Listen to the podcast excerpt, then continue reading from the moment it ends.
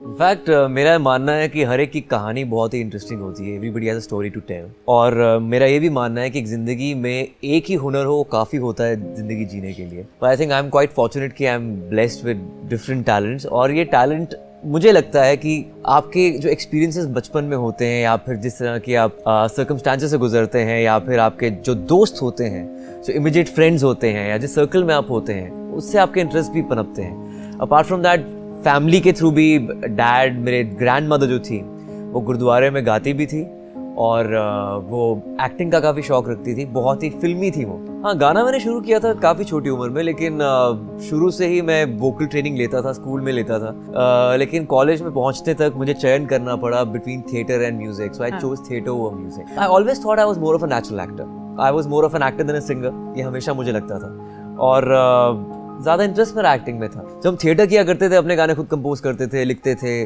गाते थे I think every artist has a social responsibility आप एक ओपिनियन लीडर हैं, अगर आप कॉलेज में फ़ेमस हैं, या फिर स्टूडेंट्स आपको लुकअप टू करते हैं लुकअप करते हैं, और और अगर आप उसके थ्रू कुछ कहना चाहते हैं स्ट्रीट थिएटर के थ्रू आई थिंक एक इम्पैक्ट आप क्रिएट कर सकते हैं। आई थिंक 2002 से लेके 2005 तक मैंने थिएटर किया होगा। 2001 से 2005 तक कॉलेज में। और इश्यूज़ वही हैं जो आज भी हैं। दस साल पहले की बात कर रहे हैं हम। और तब भी विमेन इमेंसिपेशन की बात हम किया करते थे।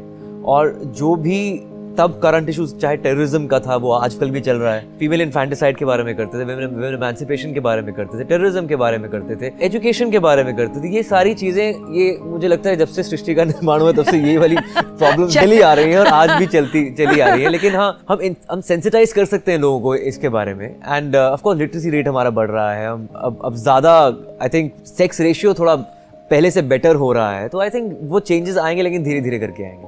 जो आप पहले सीखा हुआ है, उसको थोड़ा भुला कर आप कुछ नई सीख चीज़ जो सीखते हैं, वो करना थोड़ा मुश्किल होता है। और उस दौरान 2011 में when we shooting for Vicky Donor तब मैं एंकरिंग काफ़ी ज़्यादा करता था। तो अनलर्न मुझे एंकरिंग से एक्टिंग में शिफ्ट करना था। और एंकरिंग मुझे लगता है it's like talking to the camera and acting is ignoring the camera हम कैमरा को नज़रअंदाज करते हैं तो वो चीज़ मुझे अनलर्न करनी थी। बट आई थिंक एक एक वर्कशॉप हुई थी मेरी दिल्ली में, जिनको प्रोफेसर एन के शर्मा है, उनको प्यार से पंडित जी बोलते हैं, और उनकी वर्कशॉप होती है, एक एक्ट वन थिएटर ग्रुप है। तो वहाँ पर उन्होंने मुझे कुछ थिएटर एक्सरसाइज कराई थी, एक ग्रुप में हम थिएटर करते थे।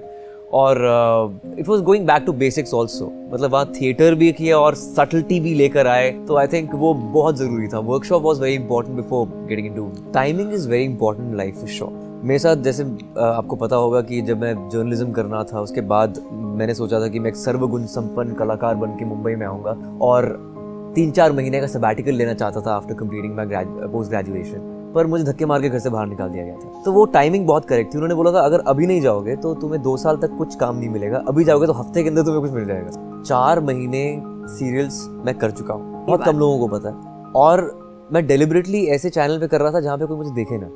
ताकि मुझे मेरे मेरे अंदर एक्टिंग का जो अभिनय का रियाज भी होता रहे प्रैक्टिस भी होती रहे पोजर ना मिले मुझे कुछ देखे ना पर हाँ. एक एक एक चैनल आता था अब बंद हो चुका है वो okay. उसका नाम नहीं लूँगा हाँ. एक शो था एक थी राजकुमारी टिपिकल वो एक टिपिकल डेली सोप उसमें मैंने नेगेटिव रोल किया था और वो चार पाँच महीने चला था और उसके बाद suddenly M T V happen but I have done fiction on television for sure but एक डेलिबरेट डिसीज़न था कि यार एक ऐसा जगह करूँगा जहाँ जिसे कहते हैं नेट प्रैक्टिस रेडियो करने का मुझे ये फ़ायदा हुआ कि the combination of radio and theatre made me decent anchor on television क्योंकि रेडियो जिसे कहते हैं थिएटर ऑफ़ द माइंड और मुझे ये भी लगता है कि रेडियो जो जॉकीज होते हैं वो एक अनोनिमस स्टार्स होते हैं। एक एक किस्सा था जब मैं दिल्ली में अपना शो प्रिपेयर कर रहा था कैफेटेरिया में। And I was sitting next to some boys and girls वो talking about me and they were praising my show मेरी अच्छा। तारीफ़ कर रहे थे उनको ये नहीं पता मैं उनके साथ बैठा। पता नहीं था। मैं उनके साथ ही बैठा हूँ। तो आई थिंक वो एनोनिमस स्टार की एक जो वो एक चार्म होता है अलग होता है I think I always see Bombay as an outsider एक ट्रैवलर की तरह मैं बॉम्बे को देखता हूँ।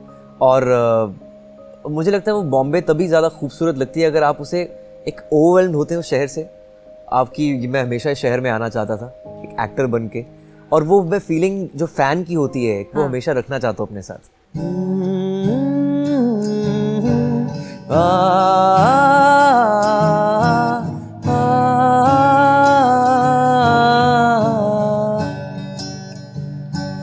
तुझसे ही तो मिली है राहत, तू ही तो मेरी है चाहत, तुझसे ही तो जुड़ी ज़िंदगी।